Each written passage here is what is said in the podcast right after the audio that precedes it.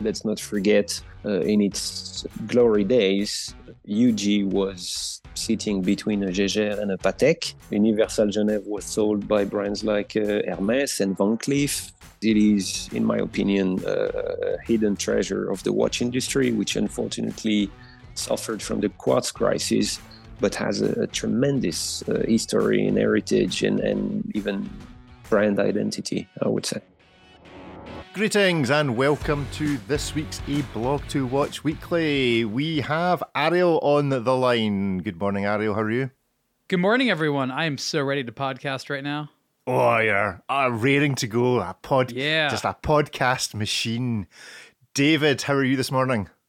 Very well. Podcast mode engaged. the, the, flips are switched, or the switched are yes. flipped, or something like that. Anyway, and we have Sylvain, our favourite uh, what are, what are your favorite, uh, David? What's Sylvain our favorite of?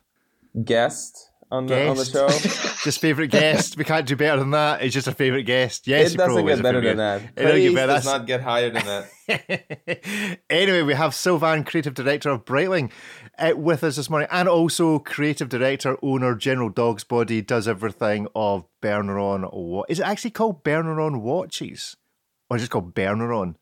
He's just called Berneron. Yeah, good morning, everybody. So we're going for the Apple effect, just a single name, just ah, Berneron. He's going to mm-hmm. be making other yes. things in the future. You're going to have a Berneron car, and I'm going to be wearing some Berneron pants. It's going to be a whole thing.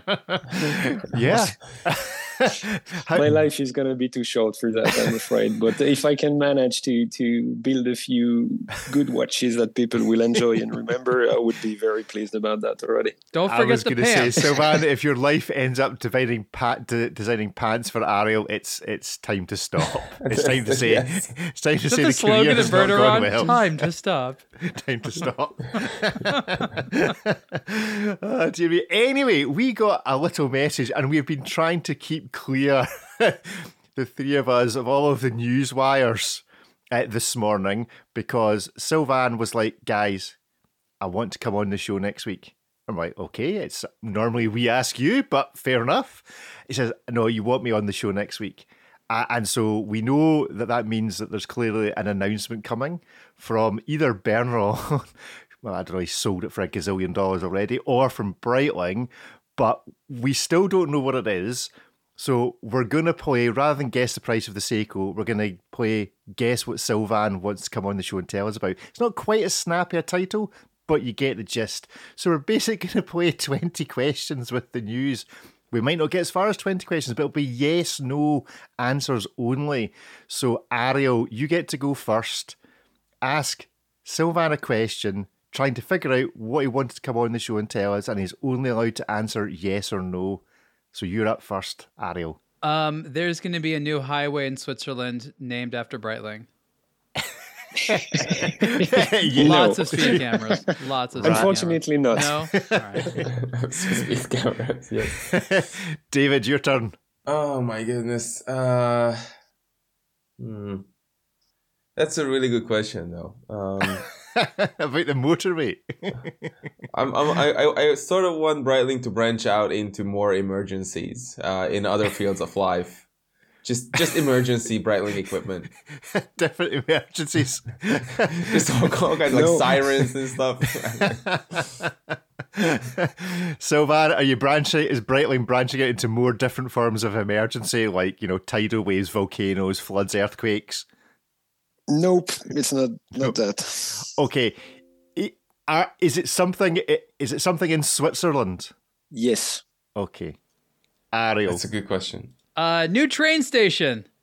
named after Breitling. The current Ariel, station. Just leave, leave Swiss infrastructure out of your mind. Like, you, that's, that's, all they're proud of. new nuclear power station. Uh, Sylvain, is it a new train station? No. Okay.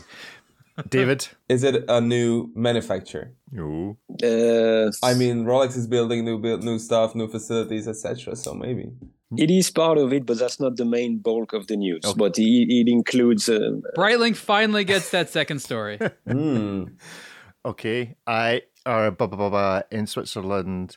So uh, just to confirm, it is to do with Breitling, yes? Yes. Yes, okay. It's not Yes. it's not Berneron. You you haven't actually sold No, your no, no, company for a million dollars already. No, No, no, okay, no, so no. it is- that, that will it- never happen. It but is Bright- it I mean, it could, it could just be Breitling buying Berneron. You know, it could be that. No, burning on buying Breitling. That's it. Yeah, Oh. reverse, reverse takeover. You're right. That makes so much more sense. Plot With the twist. plan all along. Ariel, have a guess. Oh wow! Or Again, a question. uh, a, a question. A question. don't be infrastructure. Don't be infrastructure. Don't be infrastructure. Um, has has Breitling now followed in the footsteps of Francois Paul Journe and become a restaurateur? Hmm. no, it's not that. But but it it, it is. Uh, I should give a slight clue. Uh-huh. It is basically uh, very important business news about Breitling. Okay, so it's Okay. business related. So it's not a new line of watches. David. Ah, jeez. What what else? Is it like They're finally taking I- over Swiss Air. it's a That's infrastructure again, Ariel. Infrastructure, Ariel, goddamn leave it, it alone. I can't help myself. Zurich Airport now is like a huge Breitling boutique or something. you can only fly if you buy a watch. That's actually pretty good. David. All Swiss Air flights are piloted by George Kern. yeah, okay, that's good. I like that. is it an IPO for Breitling? No, it's not. It's not an IPO. Uh, I can give a second clue. It is basically a massive news in order to continue and further develop the, the stellar growth of Breitling. Okay. Mm, So if You're now making not- missiles for wartime. again with the infrastructure. If No. you create the emergency, you sell more emergencies. you see? yeah. Look out, Liechtenstein, the Swiss are coming. Being a Uh, weapon supplier is not a bad business move these days. Let's be honest. That's true. That's true. That's true. okay, uh, so if you're not doing an IPO, does that mean you're buying somebody else? yes. wow. Okay, Ariel. guess, Rick. Right, I think I think okay, I, I think we all need to now I think we all need to now write down our guess. okay? So we're not actually on video, so this will just need to be truth. You just need to say the truth. So on the assumption it's I'll ask I'll jump in and ask, is it another watch brand? Yes. Okay, Breitling have got another watch brand, so gentlemen, write down your guesses. Okay. Right. You written your guesses down? Okay. Okay. Uh, who should, uh, Sylvain, who do you want to hear from first? Uh, Ariel. Okay, well, I, I'm going to say that I, I think that Breitling acquired Carl F. Bucherer to save Rolex from the awkwardness, just that it's there. Just put them out of their misery. Yes. That was my guess, so I need to make right. God, David. Hysterical. I, I sort of wish, you know, we, we, we've heard all these rumors that some of these big groups like Swatch and Richemont and others would, would be selling off some of their ill-fated and, let's be honest, uh, ill, ill-managed brands. Um, you know, just swap them around a little bit or something like that. Um, it, it would be fun to see something along those lines. Maybe, you know, Breitling just purchasing Blancpain or just basically taking it over. I'm not sure if Swatch Group would notice anyway. Yeah. Who would Marco diving with?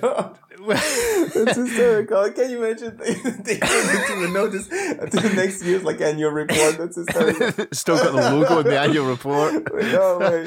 We're Okay. not losing quite so much money after all. That's great. We're, we're, we're possibly not taking this as seriously as Sylvain would like. My guess was actually genuinely Carl F. Bucherer, but I'm going to go for I'm going to go for Doxa. There we go. So right, okay, No. it's on the basis that it's none of them, unless one of us has guessed right. Has anyone guessed right? No. No, no, no. It's it's not a it's not a brand uh, in an existing group, uh, Hmm. uh, and it's actually not a brand that is. Uh, I, w- I would say in, in the watch enthusiast spectrum of things considered as active. Ooh, Okay. okay, Considered right. Well, as active? active. Okay. Is it like So the it's not- debate so if a an- zombie is alive or not? What does that mean?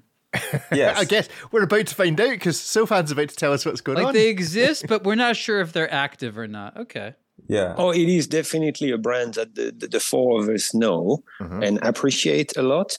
Um, Is it Minerva? no, Or Eterna. I was thinking like Samna. Ooh. Um. Hmm. no, no. Okay, a brand we all know. No, try, try to think. In my opinion, it is really the, the golden goose or even the miss of you know uh, brands that everybody would like to be active again and, and which is not. Breguet. That's yeah, that's that's funny. Okay, Um, so brands that everyone like to be active again. I mean, Vulcain is active. That was always my favorite. Uh, oh, who's who's who's been in? Favre Leuba was for sale, I think. Yeah, but nobody thinks about them sadly.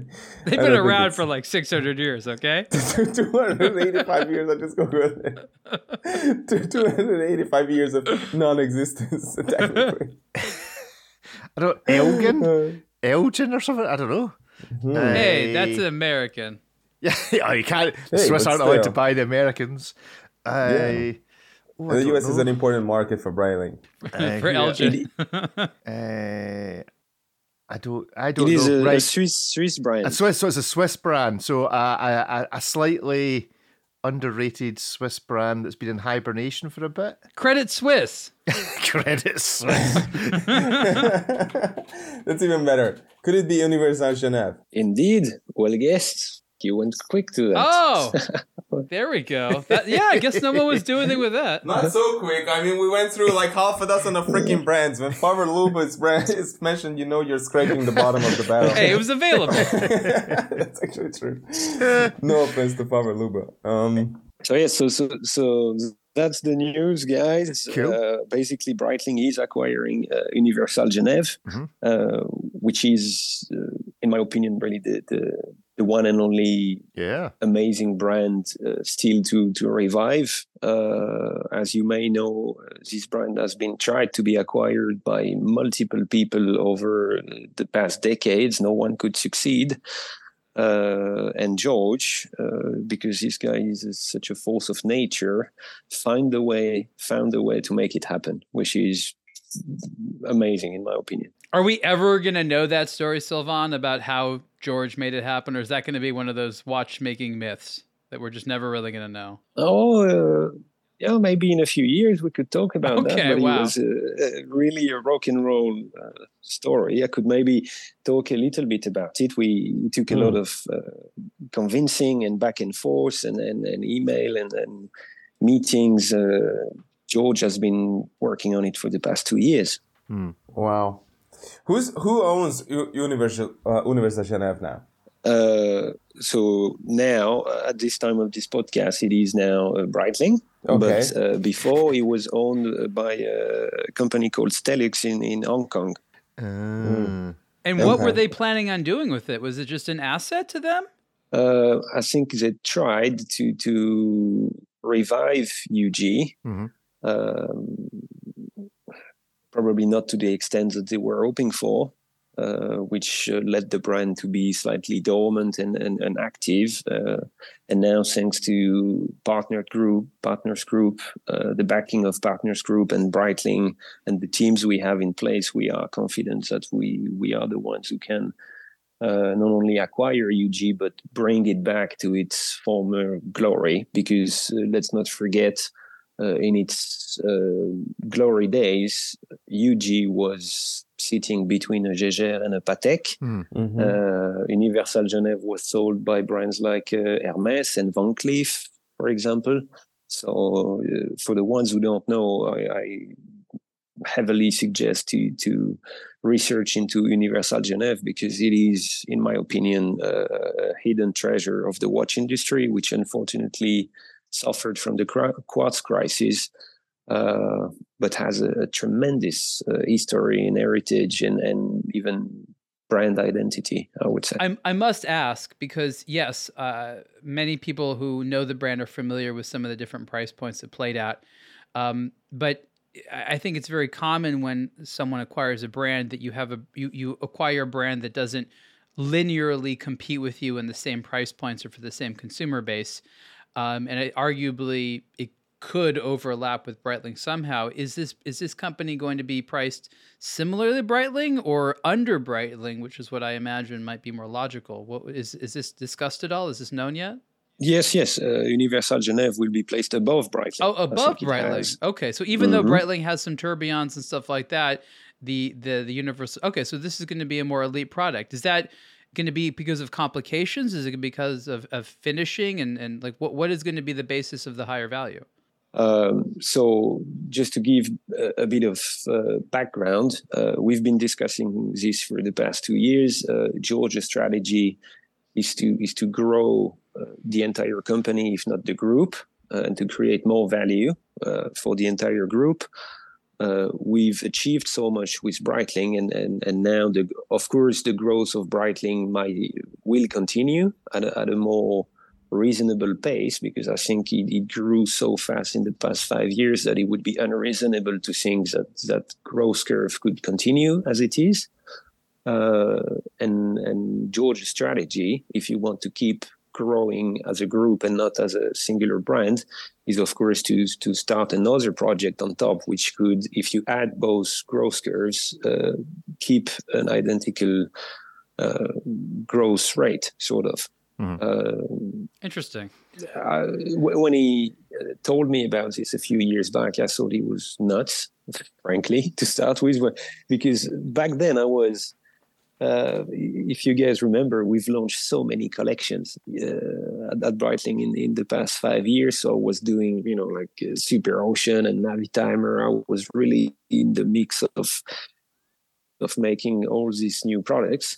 And he was uh, on a side note saying, "Oh, by the way, I'm investigating to get a new brand. Blah blah blah. What do you think? Uh, what are the, the, in your opinion, the best brands that we should acquire?" So we came up with a list, and and Fred Mandelbaum and I always placed Universal Geneva as some sort of the the Joker lane, if you want, or, or mm. the the impossible one to get, just as a. Yeah.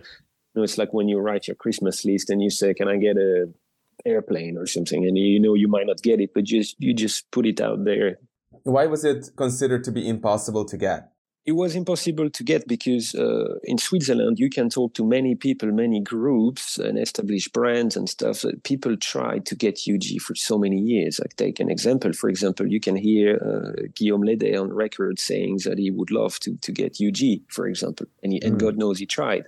Uh, and and not only Stelux uh, uh, are very demanding on the conditions to acquire bright to acquire UG, but they are also very um, concerned about what what the the buyer will do with it. So it's mm. a hmm. combination of, of both things. It takes a lot to buy it, and it takes, a, and, and they also want to know and approve what's going to be done with it. Wow!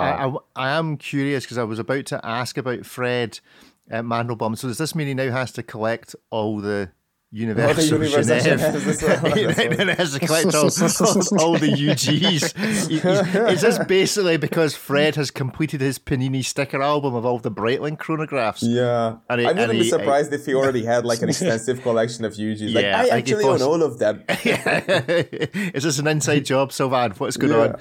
What's Fred thinking about it? Yeah, I mean, Fred and I always agreed that the Universal Genève was the, the best one by far. We even had board meetings at Breitling where I've been asked, why do you care so much uh, about UG? And I, and I, my comparison was always the same. I told them, in my opinion, buying Universal Genève is like when the Volkswagen group acquired Bugatti back mm. then and they revived it from scratch it, it's that kind of stupid project like like you you maybe yeah. dream about it and and and if you were ever to do it uh, not only would cost you a fortune to buy it and it would cost you a fortune to do it properly because uh, universal genève is not a brand that you can you know take movements of the shelf and then come up with a mock-up quickly of a product this is actually why it tanked uh, when so many people try to revive it uh, because there I say it, I think nobody uh, took it seriously enough so that he could uh, breathe again, and and being taken seriously by by the real watch enthusiasts out there. Uh, there is still a very strong community around uh, Universal Genève. Uh, the timing is actually quite funny because last week the Polerouter book has been published, and we can see quite a lot of uh, dynamism around uh, Universal Genève these days. So the timing is quite funny, considering we've been we had this project in the pipe for the past two years, mm. uh, but now. I think it's a project big enough to say that uh, we are, and it's very exciting because we feel that we are writing relevant pages of the watchmaking history by bringing finally Universal Genève uh, back to life, uh, and we plan to do it in a really epic way. Sylvain, what is your role going to be? Obviously, you're the designer for Breitling, really, the, the, the head of it. Are you going to uh, automatically acquire this role uh, for U- Universal Genève, or is it sort of a different type of team? I'm just curious what your uh, role in all this is going to be. So, uh, until the deal was made, uh, I was the, the my role was the romantic uh, guy wishing mm. that we could get Universal Genève. But you know, as you you guys say in the States, be careful of what you wish for. uh, it actually happened. Uh, George and I have been working together for 10 years. We have this very intuitive way of working. So this is a startup. Uh, for the record, I've uh, presented to George uh, a few months back a 10 year product plan for UG. Oh wow! Uh, that we validated, so uh, we know what we want. Incredible. Do until 2033 already. Uh, and, and, if we can achieve this product plan, I think uh, all the people involved in this project could be very proud because it, it would be not only restoring UG to its former glory, but also adding on um, you know, because the brand stopped functioning at a point where technology was not so so uh, efficient, and and there were many things that UG could not do back then. Uh, I think the first stage is, of course, to prove that we are worth uh, taking UG. I think this is very important uh, in terms of brand identity.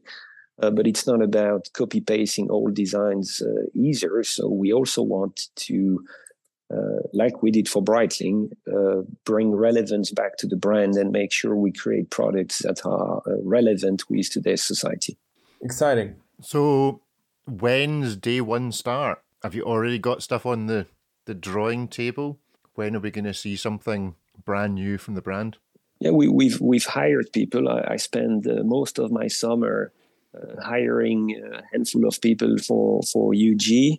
Uh, long discussions, um, precise profiles to find. So, so we've now built a, a small startup um, sort of team uh, in order to, you know, that that includes uh, product marketing, product heritage, product design, movement development, casing development. So we have this talent in house now. Mm-hmm. This project will be incubated uh, within the Breitling infrastructure, although we're going to operate on a separate uh, P&L, so, so administrative uh, structure. Mm-hmm. Uh, be- before UG uh, finally launches and, and becomes its own company. And in terms of the movement and like, is there going to be an immediate crossover of like the B01 is going to be used in Universal Genève product, or is it going to be an entirely? I'm guessing it's going to be totally different.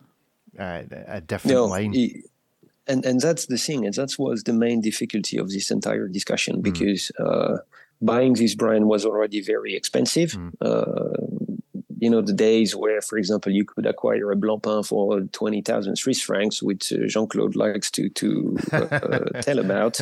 These days are are long gone. You know, this was half a century ago. UG, uh, Universal Genève, is a very appreciated brand. Uh, still very active, especially in the vintage market. You have the Polerouters, the Compax, the Tri-Compax, uh, cabriolet. All these uh, pieces are heavily liked and traded still.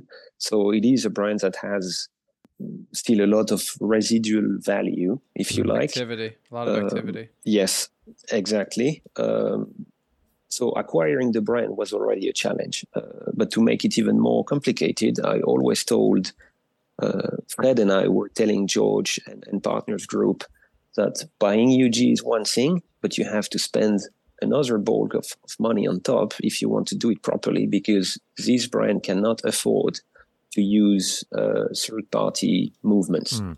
So from day one, I always said, if you want to do it, it's like Bugatti Bugatti cannot afford to use any movement from somebody, any mod, uh, engine, sorry, from from another car brand, uh, because it's one of these brands uh, that uh, you know they pioneered the micro rotor and everything. You, if you want to do it properly, you have to make mm. other movements or new movements, and this is where uh, it becomes a, a, much more heavy and, and complex endeavor because uh, as you guys know making new calibers is, is a heavy industrial process. Let me make an observation here. I think that george kern made a very strong decision to increase the uh, the, the value of the group. Um, he's trying to create something which is desirable. He knows that the more he invests in unique parts movement cases uh, different models the more desirable it's going to be because someone like sylvain is going to not allow for them to be stupid, undesirable things. So he's not trying to uh, make a profit in sales in an immediate time. What he's trying to do is increase the desirability and therefore the value of the group that he now has. That's that's what I feel is happening. Yeah, yeah, precisely. And and and and, and the good news is, this is why I work for George. For example. Uh, I've been uh, caught on interviews and then camera and everything saying that it is very hard and intense to work with him because he's somebody who has such an intensity. Ariel and David and Rick, you, you all, all of you met mm-hmm. George. He's not somebody that you can snooze on, on uh, when he makes a request, right? You, you have to act and you have to keep the ball rolling at a quite fast pace, which is extremely physically and mentally demanding. But he's the one and only guy I know in the industry where you can tell him, hey George, how about we acquire UG? And guess what? It takes him a couple of years and he makes it happen. And I was, I was, uh, so we talked about it for a while. Then we didn't talk about it. And and one day he called me again and said, "Oh, by the way, I didn't forget about that, and I'm working on it." I'm like, "What do you mean?" I was like, "Yeah, yeah I'm working on acquiring UG." I'm like, and he says, "I fly to Asia next week, and I plan some meetings, and I will do what it takes to, to make it happen. I could not believe it. I was like, frankly, I should say this on, on record.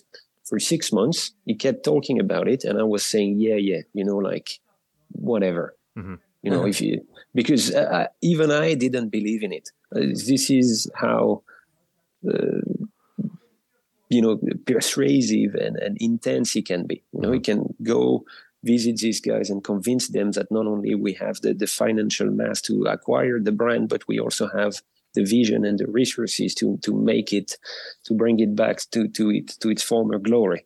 So it is. Uh, yeah, I, I, think with this move, uh, so George not only built IWC, uh, he rebuilt Breitling. Now he acquired Universal Genève.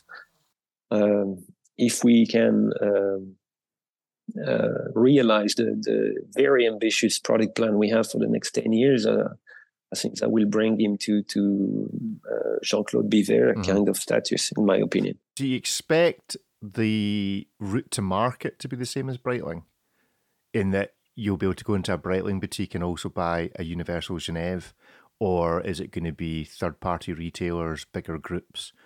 As a real high end luxury thing? Like, is there a is there? A, I'm sure it would develop over the years, but is there an initial route to where am I going to be able to buy my first Universal Genève? Because obviously George can build a, a route to market exactly as he wants because there isn't an existing one. There's no one existing to upset in terms of third parties or or mono brands. Yeah, so there is everything to build. Uh, at the moment, in my scope, it is not very clear what the distribution will be. Mm-hmm. The, the, the thing is, uh, obviously, through Breitling, we are very well collected to connected. Sorry, with the most uh, established uh, retailers uh, on, on the planet. And I think George and Nasser will together find the right distributions that they want to do. UG uh, was a brand that was retailed through various retailers. So I don't think I don't see why we could not uh, be retailed again, and I don't see why we could not have our own boutiques. Time will tell. Uh, on my scope, what I'm heavily involved in is the the, the brand identity and, and the, the relevance. If you want, my my main focus is to make sure whatever we do is extremely relevant for the brand. Yeah. Uh, and I know it's easy to say in my seat because I apply some sort of the Berneron mindset. I say no matter what it takes, we need to to to tick these boxes, sort of, in order to make sure the product meets the the, the expectations we have for it. Uh, and not only they acquired the brand, but they agreed to make new movements. Yeah. So I, I have this product plan. I have this movement plan. Uh, we've uh, I hired people in order to do it, and, and, and it's a very exciting project. Uh, I can't wait to, to show you guys what we have in the pipe, and, and we're gonna have. If we can achieve that product plan, I can guarantee you for six years in a row, you, we're gonna sort of break the break the the house or break the the internet uh-huh. two times a year. Cool and, and that would be mega. what was your strategy? Was it to basically remake the old stuff, or to somehow take the spirit of the brand and make new stuff? So, to, to me, uh, remake the old stuff is strictly forbidden uh, for two reasons. First, I, I, like to believe that history doesn't repeat itself. So, it's not because something has been successful that it will be again uh, in the same exact carbon copy. But nonetheless, there would it would be completely pointless to acquire a brand like UG if you would not capitalize on on the on the love that there is on the market and everything. So of course we're gonna uh, revive uh, the not only the names but the flair of the product and everything. But it will never be an exact copy. Uh, and if you have a, a vintage uh, Tri-Compax or Polerouter or whatever it may be, and the new product, there should be a clear step ahead, not only in technique, in finishing, in, in design, everything, so that you know, okay, I have the, the, the vintage one and I have the new one as well. But these two pieces should talk to each other and it should not be a diluted design DNA or cheap techniques. Yeah. Super excited, super excited. I guess we won't push you for more. Flair is a good word uh, for Universal Genève. Uh, anyway, I you know when I whenever I look at those uh, those watches, you know, shopping around or whatever, uh, they do have flair. They're not the hmm. super mm. safe kind of watches, but like, uh, you know, some of them are minimalistic in a way, but they do exemplify from the 40s, 50s, 60s, even all the flair that you could expect, reasonably expect from watches of those, of that period, right? So there's so much to work with and, uh, I'm so happy. And if you look at, what Breitling has been doing, they are not relaunching carbon copies of like old Navitimers and whatever else. Sure, you can find a limited edition here and there that are very close, are closely inspired, but the movements will be, you know, super modern, the presentation, the size, whatever else. Uh, most of the time are heavily inspired, but in a, in a, in a way that is meaningful, but not um, boring like so many of the other watches I've been protesting against in the industry, where it's just like uh, heritage, anniversary, tradition, whatever nonsense, and then it's just the same boring, you know, stuff. So that's a relief to hear, Sylvain. That's that's really amazing. Although talking of that, does Brett now this means that Breitling now has a Genta link? Did Breitling previously have a Gerald Genta design link? I don't know. No, Gerald Genta hasn't been involved in in, in Breitling designs. Mm-hmm. Uh, and through Universal Genève, uh, it is true that Genta has been involved in drawing the, the Polerouter. Yeah, yeah. Cool. There we go. So uh, the whole the whole story. Well, thanks, Sylvain, for speaking to us about it. Uh, and yeah, really looking forward to. Are, are we likely to see something kind of watches and wonders 2024? Like when do we think we'll see a see a product? Uh, too early to say uh, at, at, at, the moment. I think we let's stick to the business news for today, and, and, I'm sure we'll have plenty of occasions to to see you guys because we'd like to to show you products up front and everything. So we, we're gonna have great opportunities to discuss this in further details. Excellent. Look forward to it. Right, let's uh, let's get your opinion and Ariel and David's opinion on some other watches. First up, the Gelfman IN16 Nixie tubes. This is could be. I don't think anything could be more different than a Universal Genève discussion than this. Ariel, you had the joy, which I suspect it was for you, knowing what you like in watches, of reviewing this and getting a hands on with it. Oh yeah. Tell us what a Nixie tube is, first of all, for those that maybe aren't aware or haven't seen the article. A Nixie tube, I think, originally came out in like the 1950s and it's basically a fancy light bulb but the filament inside there's multiple filaments for each of the numbers. Um, and so you can you can you can have it uh, each of them light up so we can actually tell a digit. And you had a bunch of nixie tubes together. You could have long numeric digital readouts. And these were uh, popular and used prior to computer screens. And because they're light bulbs they glow and they're beautiful. And they came in all these different shapes and sizes. And some of them are small enough to be used maybe on a wristwatch. And for a number of years, there were like these nerdy project watches with Nixie tubes. Um, Steve Wozniak, co-founder of Apple, yeah. was famous for wearing one uh, for a while. Yes. But they were never really incorporated in a luxury sense outside of clocks and things like that. And so um, Ilya Gelfman, uh, the namesake of the brand, uh, decided to engage on this long term project that he embarked on more than a decade ago to make this watch. And I'd seen him a bunch of times while he has prototypes and testing this out and that out. Um, so I've been sort of aware of this project for a long time. And if you're a science fiction person or a gadget lover or loves anything from Hollywood, uh, you know, science fiction, you're just you're gonna love this thing. It's definitely mm. polarizing, as you said, but it it's probably the best execution, not the cheapest, but the best execution of this sort of Nixie tube theme on the wrist um, from someone who's a real serious watch enthusiast and collector. Um, and these are real Soviet era USSR Nixie tubes. And uh, this individual has stockpiled a lot of them. So he's able to do something like that. He's not like buying these from some other random place. Like he acquired a bunch uh, himself. Um, and this is a this is a pretty refined product. You you stick it in your computer pretty easily where you can charge it or adjust the settings at the time. Um, it has one of those um, accelerometer features where you lift it up and it it you know the display will light and you can adjust the parameters like how long it goes on and there's even an LED backlighting you can mess with. So um, I just can't see people who are into this uh, buying this and not having a lot of fun with it. Yeah.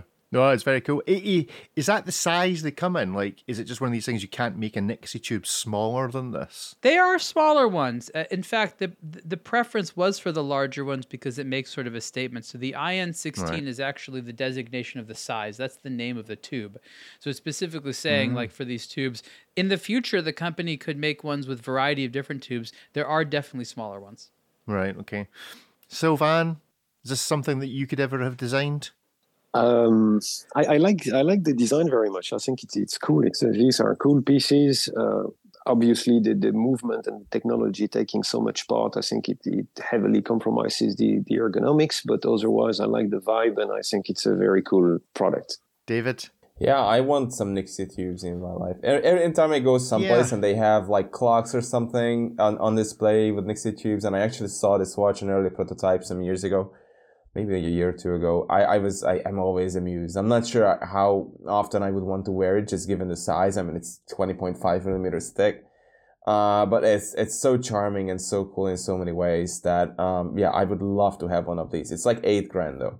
Yeah, it is one of these things that you see them either in the clock form or in the watch form. You go, that's so cool, and then you look at the price and you go, it, it's not that cool, but it is, but it isn't yeah, but, like if it had like a you know a seventy seven fifty and it would be like, well, it's kind of pricey, but okay. Like, yes, I think true. I think yes, exactly. people are coming just from as thick as well.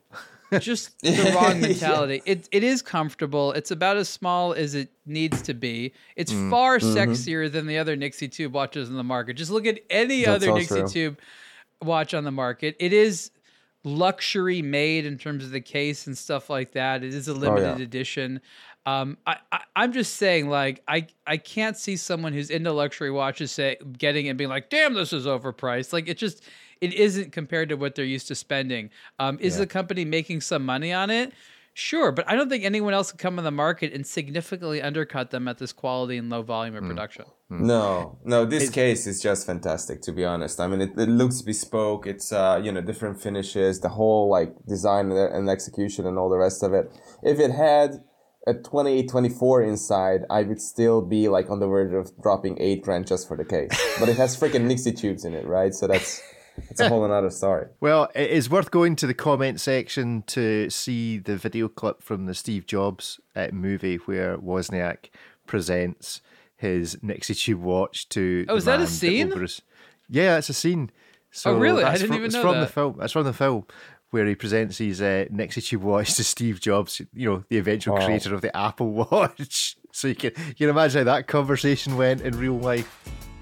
David, me and you got to see a particularly shiny at Bulgari a couple of years ago, and I know mm-hmm. for both of us, I think it was our watch of the year. Should we be inclined to give such awards? It certainly was a, a you know, yeah, a highlight of my watch year. Now we have oh, Zenith, the Zenith yes. Defy Extreme Mirror Watch. Same stable, but is it giving you the same feelings as the as the Bulgari? So much so that I reached out to Zenith and they're sending me one just to be, just to be sure. Honestly, it's it's probably already in the mail or something because Oh, I, I desperately want one of these. Yeah, uh, I mean it's huge and it's twenty six thousand dollars, but it's all all mirror polished, which is cool. It's another LVMH brand, so maybe they found Hmm. someone who knows how to operate the polishing machine, you know, twenty four seven. Just basically with their eyes closed. I mean, you could just stick this into it. No, of course that's not how it works. I mean, there's a lot of effort into making this like an even, uh, even finish. I'm looking forward to seeing how good it actually is. Uh, it's a lot of fun. I mean, it's over the top, but I- you know, I think over the top watches have always suited Zenith quite well. I just encountered a not off era monstrosity the other day, and uh, you know, it's it's so bad that it's good. Um, I think this one, the Defy Extreme Mirror, is just good. It's just plain good. Um, so yeah, it's part of the brand, I guess. Well, there's uh, in the comment section, Catnip Everleen quotes Confucius by saying, "If one can't see the cameraman's reflection on the watch, is it really a mirror watch?" So, Sylvain, is this really a mirror watch? I think it is, yes, of course. And then and I agree with David. The exuberance you get from these fully polished watches are, are, are very cool. Uh, it has to be said that you have to wear them very carefully. Uh, I recently met a Auro who has one of these fully polished uh, Octo Finissimos, Yeah. and he wore it extensively. And let's put it this way, it was not as polished as it used to be. Oh damn. Is it that's the Sejima edition? So i- is it a bit like the what's the the Cybertruck that everyone's saying? Mm-hmm. That's this kind of polished stainless steel. just it, it just picks up every conceivable scratch. Do You think get two watches for the price of one. I mean, you buy a polished one and then you end up with a brushed one. I mean, how how is that a bad thing? it just just takes its time to get there. Yeah. it's like self polishing. Hmm. Uh, Ariel, what do we think? Oh, I'm into this thing. I mean, this uh-huh. is what I like about this is it's showy without really expl- like being obviously showy. Like it is visually obviously showy, but no one can be like, "Oh, it's too much diamonds." No, it's not. They're like, oh, "It's just a polished piece of metal, man." Uh, so it like it gets away with being unbelievably eye catching, but also a tool that just confuses the mind. It's like so much shine yet so utilitarian. You know, it it it has that kind of struggle, and I think that's why we like it. Yeah, Well, it's a shine, but still got a Velcro strap on it. Yeah, there you It- go. it- can it be justified as being twice the price of What? the Sejima Bulgari? Really? So the Sejima edition Bulgari is fourteen grand, and this Yeah. is twenty six. A lot more That's- polishing? I don't know. no, it's, I mean it's twice as thick, so basically twice as much. That's right. It's it's, it's man, polishing Oh manners. that's totally not how it works. But actually, I figured it out. I've been looking at this watch for a long time, and they published it with like the watch floating in the desert somewhere, um, reflecting all kinds of things. And you know, when you get that hunch that it reminds you of something, but you can't figure out quite what it is. So I looked at it again, and now it take that it's the uh, desert scene uh, from the movie Seven. Uh, which is not not not a relieving thing at all. But I, I looked at it and I'm like, Don't this is open the Zenith box. Don't open the Zenith box. it's so shiny. I have to open it. Uh, DDV. So yeah, I, what I think I, it, hmm, maybe it's the photography. Uh, it just is it possible to say that it, the shininess looks different than the Bulgari? It, I, I don't know why. It just doesn't. It just doesn't look quite as sophisticated for some reason. I have no idea why. Because if a thing's shiny, presumably a thing's shiny. I mean, the base Oh. watch is not as sophisticated as the Bulgari, No. let's be honest. No, true.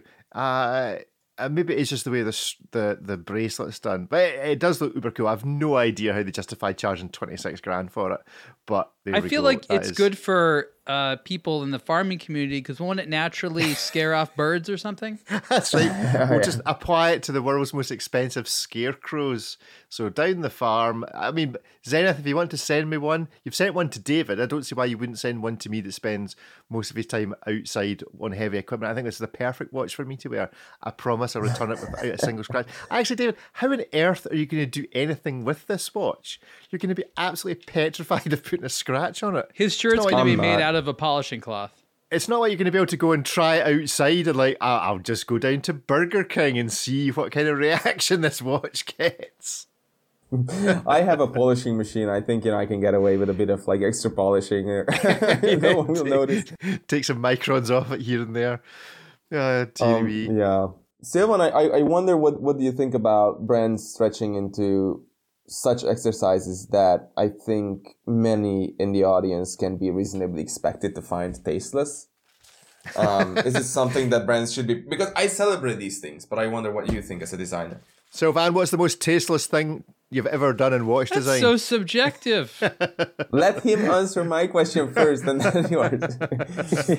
overall, I think it's always good when a brand tries new things. That, that I should mention because, especially in the watch industry, we tend to be so conservative and so uh, locked into, you know, the previous models that we like. I think every brand should be applauded for trying new things.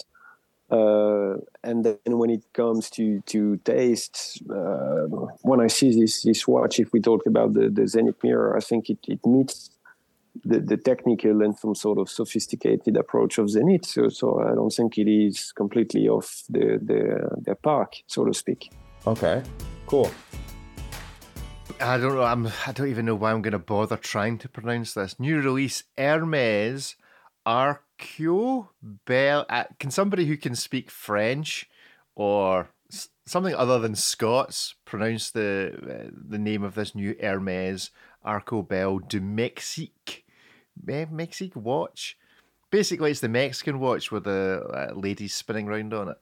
Anyone else want to have a go at pronouncing it? No. Yes, that I could. It's called an Artho. Ar- I said Arceau. it. Artho. Okay. Is it with a so K or a C? Not what I would have guessed. It's it, it, it's a C. So so in, in, in French we call it uh, Hermès Arceau Belle du Mexique. It means an arceau is, is the round things that you use in gymnastics. You know the rings you you Ah. you, you hold against. Okay. So Mhm. that's a, a an arceau or and Belle du Mexique means the, the the beautiful we don't know what it could be the beautiful girls or the beautiful mountains or the beautiful whatever Yeah. from Mexico. Well, So- I, I raised this watch purely because uh, a number of weeks ago we put out the challenge having uh, reviewed another Mexican watch with a skull on it, themed watch, and we put the challenge of can somebody produce a watch that doesn't use the trope of, you know, the death theme for Mexico? And this watch from Hermes has done that because it's got Mexican dancers on it. So there you go. I don't really have much else to say about the watch, but I just thought it was interesting that somebody had actually managed to come up with a Mexican watch that didn't have to have a skull or some sort of Halloween vibe going on about it. Uh, what do we actually think of the watch? I mean, I I, feel not really able to review this watch terribly well. It's very nice. Like none But- of us are the target audience for this thing. Like I, really. if I saw Not if I saw someone wearing it, I wouldn't be like, "The hell is that?" I'd be like, "Oh, cool! It's someone actually bought one of those hand painted, you know, uh, Hermes dials. Good, you know, good Yep. for them." Like that's that would be my reaction. Well, it can be yours for seventy thousand dollars. Uh, so yeah, go and check out that if you wish. Okay, we played at the beginning of the show the guess what Sylvain's got to tell us. It would seem only appropriate to give Sylvain the chance to play guess the price of the Seiko. And this week it is something from Grand Seiko. Grand Seiko Heritage 62 GS Watches of Switzerland Group exclusive. So these are exclusive, everybody. So let's think what that might do to the price. So it's a Grand Seiko. Seven What thousand else? dollars. I don't think. What, you just haven't. You're not even. You're not even waiting for No, you what have to it take this seriously, Ariel. Come on, this, come this on, matters. Come on, I heard this watches of. Switzerland, and I'm thinking seven thousand dollars. There are people who hmm. care. So it's a 62 GS, 100 meters water resistant, Zaratsu polishing. It's it's a shiny watch. Uh, 36,005 hertz movement, 9S85 high beat, 55 hours power reserve. Uh, There is a purple one, a green one, and a black one. I think one of them is limited edition, if I remember correctly. I think the black one's 200 pieces. Have a guess. So, Ariel, you're guessing $7,000. Ooh, Sylvain, I heard, when I heard high, higher- beat, when I heard high beat, ooh, I do you, be do you wish to change? Do you wish to? I can't you- now. Can't Yeah. now. Sylvain, higher or lower than seven thousand dollars? I would say slightly lower. I would guess around six Gs. Six. David. I will slap uh, high beat, Watches of Switzerland tax on it, and say nine. Nine. Ari- we, we made a promise a few weeks ago that if Ariel managed to get three in a row right, that we'd stop playing this game. Uh oh. Okay. Ari, uh, he's not quite though. It's six thousand nine hundred dollars. So Okay. Seiko will That's continue to seven play with this a game. tip. That's fine. seven with a tip. uh, I think this is okay for seven grand. They're very How nice. big is the case again? Uh, How many it Nixie is- tubes does this have? Zero. There- no Nixie tubes. If it's not got a Nixie tube, we're not interested. I'm no longer interested. I think this looks like a it's a 21 millimeter lug to lug, 40 mil. It looks like, yeah, 40 mil, 47. And how are these overall. watches any different than anything else Grand Seiko has made? I'm asking seriously. It's not supposed to be different. Oh, That's the point. just- It's just like just buy your watch from us. That's that's the message. I mean, But they quite like literally the colors. they can they can have a watch called the Grand Seiko, and everyone would know what they're talking about. good. uh, I, I quite, I quite like these. Quite like these. I, uh, uh, Sylvain, what do you think of? You know, you're obviously, you know, steeped in the design aesthetic from Switzerland and that kind of area of watch design. What do you make of the Japanese design aesthetic? Like, how do you interpret it? What do you, what do you think they bring to the show that the Swiss don't bring?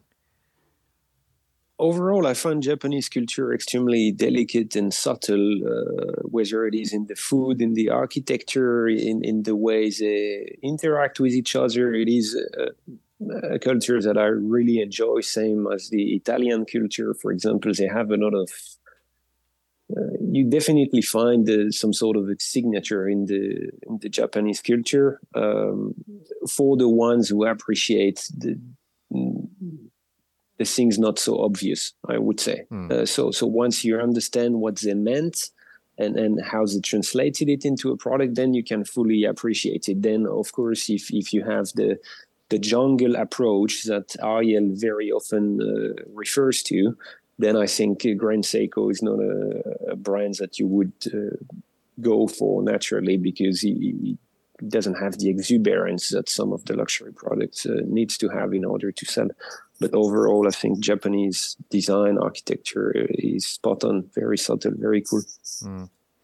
Splendid. Well, I still don't know if there's an answer to that. How is this Grand Seiko different than any other Grand Seiko? I just I want to know if someone goes and watches Switzerland is like, other than this being sold here, how is this different than another one? And I think that's increasingly the problem. Like when there's like a new Breitling that comes out, I'm like, oh, I recognize that's not already in their collection. I have that problem with almost every Grand Seiko. Hmm. Mm-hmm. Ah, yeah, you mean in the in the fact that it tends to be extremely repetitive and, and It's yeah. so derivative. If, I mean, like, it, Yeah. if, if there wasn't that little label that said new, you, you could have fooled me. Mm-hmm. Yeah, yeah, yeah, yeah. True. I see what you mean. I really like the. Um, they've done an open dial skeletonized tourbillon watch a few years back. I don't remember the, Cod- name, the but that Kodo. thing was. Yes, Mhm. exactly. That Yeah, that thing was was, cool. stellar. That's and fire. I wish, I wish, I, if I was uh, in the management at Grand Seiko, I would actually extract some DNA from that product and then bring it into more accessible products. You mean not their actually. unwearable chronographs? Uh, no, not this one. So, No, so no, no, the not- moment not- something is not derivative, then it's unwearable. You know, so No, which no, one no, do you no, no, not not David's generation. The, you remember the sport ones that came later that were literally so big. Mm, yes, yes, I know what you mean. You remember yeah, those with the, with the, super with the, sharp with the bolt-on ceramic parts and something. Yeah, yeah. yeah. it was like, it, it, I mean, when we wear it, we're like, this is so big. I had no idea.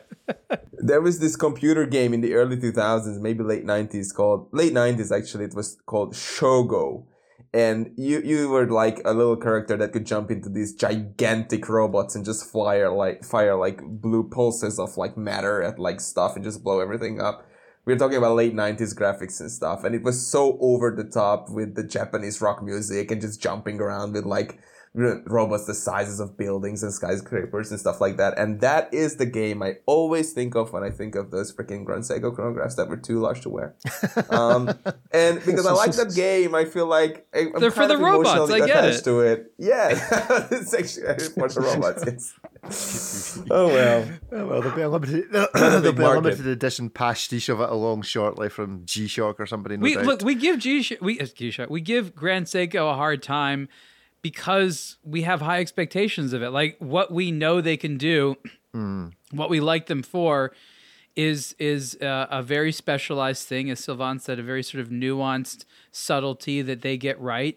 Um, but they're they're creating a a pastiche of themselves, and it is funny. So they've asked for us to pay very close attention to what they do, and now that we have, we're re- recognizing that in their desire to grow, they're stumbling over themselves a little bit. And for brands that try to exude the sale of perfection, I think we have a right to laugh at every little misstep they do, especially when they ask for so much money for their products.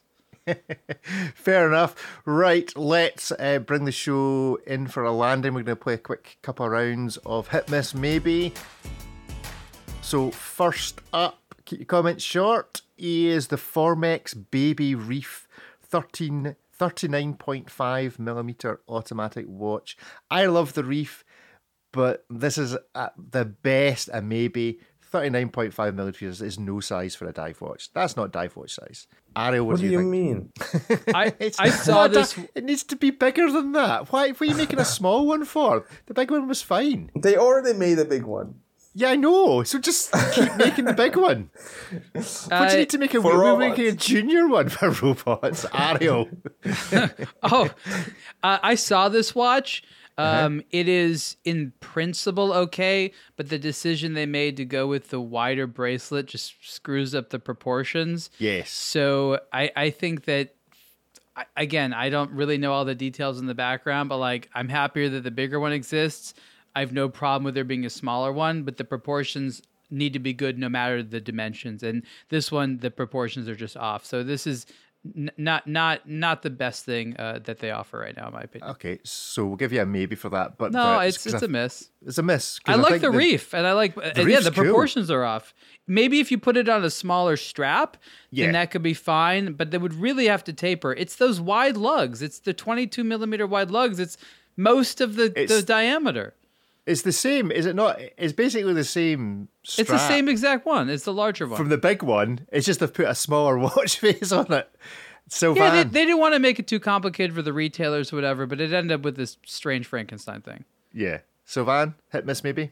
Uh, for me, it's a miss, unfortunately, as well. Uh, I agree with uh, Ariel. I think the proportion is a bit funky, but mostly I'm not sure if this meets the diving standards simply because when the minute hand covers the hour, you cannot see where the hour hand is. And therefore, uh, I have problems with dive watches that do not fulfill the base requirements of diving. But that's my take on it. purist David.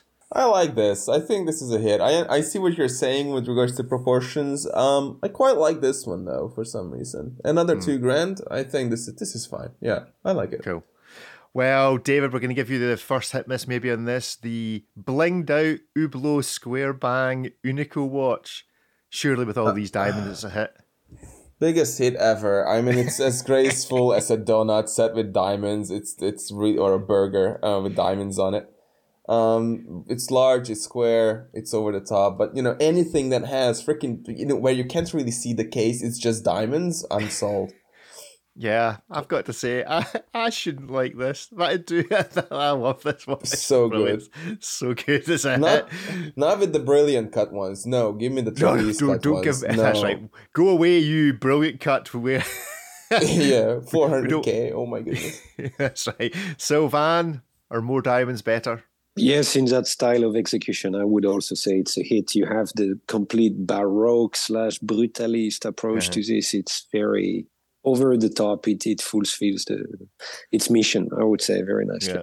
Uh, Ariel, does it fulfill however many hundreds of thousands of pounds worth of mission for you? It's the diamond decorated skeletonized dial Cartier Santos I've always wanted.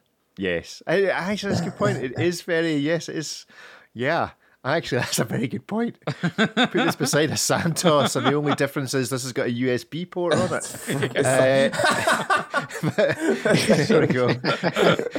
Uh, anyway, It doesn't right. get any better than that. I, I, it would only been better had they managed to put a diamond over the USB port on this Hublot, but that was clearly the one bit of real estate they couldn't actually get to work with a diamond on it. Right, finally, hands on the Nomos Club 703.1 watch. I think I finally found a Nomos that I like. This is a hit. I, it's too small, but I'm going to grant it that it's okay. But I really like this. Anybody else agree? Is it a hit for any of you guys? Yeah, I like the club. I think it's great. It's one of the few Nomos I, I genuinely like and would consider mm. getting. Cool, cool. Ariel? It's a bit small for me, but like it's a thumbs up to get as a gift. Like this is the easiest watch to suggest as a gift. Like you know yeah. that that teenager is gonna love it. Yeah, and it's you know it's fifteen hundred dollars. You're getting some reasonably serious watch chops for fifteen hundred quid on a Nomos like this, I think. Sylvain, what do you think? Yeah. Yeah, I, I agree the same. I think Nomos is a fantastic entry level brand for any watch enthusiast. You get to experience uh, craftsmanship and, and, and Bauhaus design and mm. everything. Uh, I'm all up for Nomos initiatives in general. It's just not enough stuff. brutalist for me. More concrete. more diamonds, more baguette diamonds in that Nomos. Brutal house.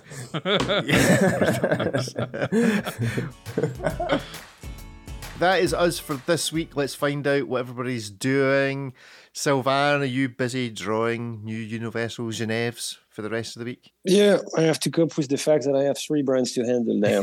so, so, that will take me a while to realize, but that's the story. But very excited nonetheless. Uh, three amazing brands, or I should judge myself mm. too and let you guys judge a certain one. But uh, yeah, a lot of work ahead. Very happy, very excited. And thank you for having me on the show. No, thank you for coming. Ariel, what are you up to next week? Um, I'm going to be processing this crazy news about Universal Geneve. Uh, that's something that's uh, I think we're all very excited about. And again, thank you, Sylvain, for coming and talking about that in the background and launching it here with us. Um, I am finally home for a few weeks, so I have literally hundreds of watches to go through. I've um, got a lot of backup um, that I'm trying to uh, get published, so there's going to be a lot of great hands-on articles, and um, that's how I'll get through the holiday time. Yeah, I have noticed that there's been somewhat of an uptick in the number of articles you're putting on the website.